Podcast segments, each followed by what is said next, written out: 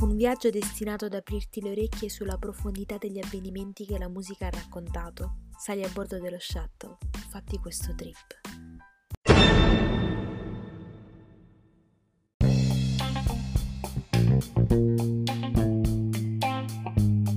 Donald Johansson e Tom Gray scoprono in Etiopia i resti fossili di una femmina di Australopithecus afarensis, che noi tutti conosceremo sui libri di scuola con il nome di Lucy. In Portogallo i capitani di aprile compiono la rivoluzione dei garofani, instaurando nel paese la democrazia, ponendo fine in modo non violento alla dittatura fascista iniziata da Salazar, conclusa con la deposizione di Marcello Gaetano. Anche in Grecia cade la dittatura, quella dei colonnelli, e sale al potere un governo temporaneo con capo l'ex primo ministro Costantinos Karamarlis, richiamato in patria dall'esilio.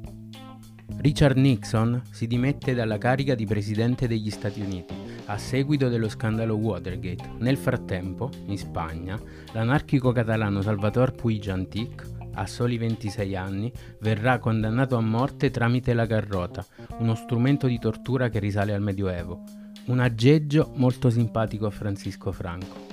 Salvador sarà l'ultimo a dover morire, subendo una pena così atroce. Debutta su tutti gli schermi a stelle e strisce Happy Days. Fonzi influenzerà intere generazioni. Nel complesso residenziale Milano 2 incominciano le trasmissioni dell'emittente via cavo Telemilano, proprietà di Silvio Berlusconi. Mm, anche lui influenzerà intere generazioni. L'Italia sta passando un momento molto particolare. A Brescia esplode una bomba in piazza della Loggia durante una manifestazione sindacale, provocando 8 morti e 101 feriti. La strage sarà rivendicata dall'organizzazione neofascista Ordine Nuovo. A Genova, le Brigate Rosse rapiscono il magistrato Mario Sossi, pubblico ministero nel processo contro il gruppo 22 ottobre. Il rilascio di Sossi sarà barattato con la concessione di libertà provvisoria e passaporto a otto imputati. Pochi mesi dopo viene arrestato il fondatore delle BR Renato Curcio. L'abate Giovanni Franzoni, della Basilica di San Paolo fuori le mura, viene sospeso a Divinis perché favorevole al divorzio Fortunatamente, a distanza di poco, con un referendum, la legge che lo impediva fu abrogata, con quasi il 60% dei consensi, con un'affluenza dell'88%.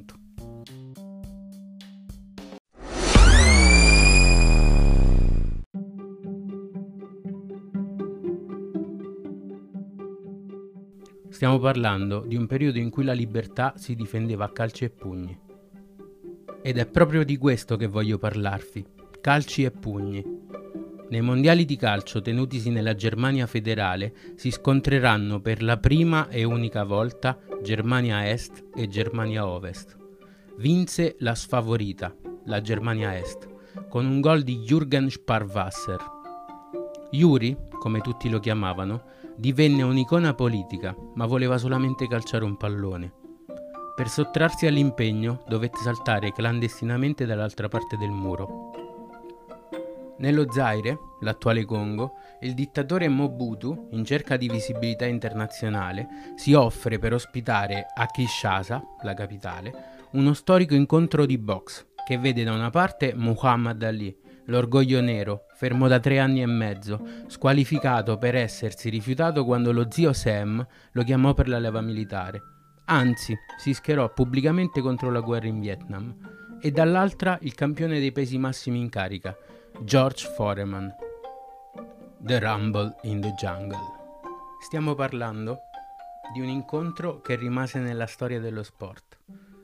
Stiamo parlando di un evento che ancora adesso viene riproposto dalle televisioni di tutto il mondo. Ma non divaghiamo, ritorniamo a Kinshasa, ritorniamo al nostro dittatore ambizioso.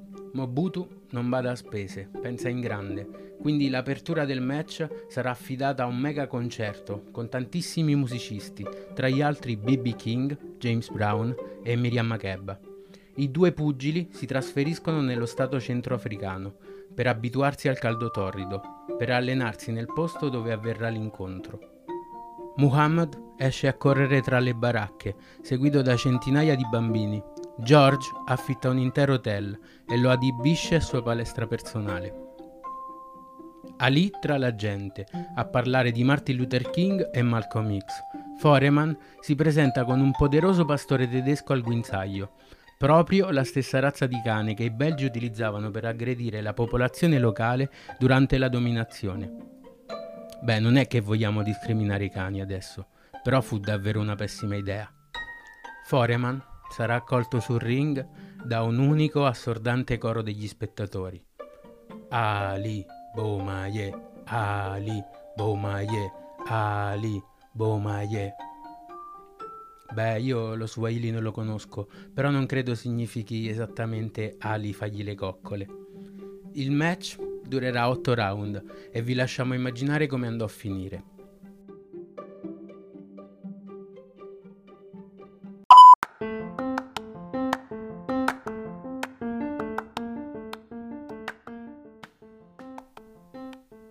È il 1974 e il funambolo francese Philippe Petit attraversa le Torri Gemelle facendosi una passeggiata nel vuoto a circa 110 piani d'altezza. Io sono Angelo e vi ho accompagnato in questo racconto. Ci vediamo al prossimo giro, al prossimo mercoledì.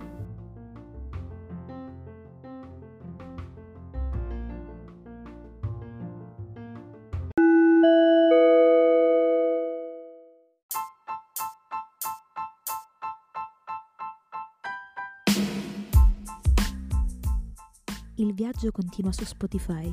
Raggiungi Oxin e cerca la playlist dedicata all'anno appena raccontato. Se invece vuoi condividere il viaggio con qualcuno, puoi accedere dai link che trovi su Facebook e YouTube tutte le volte che vuoi.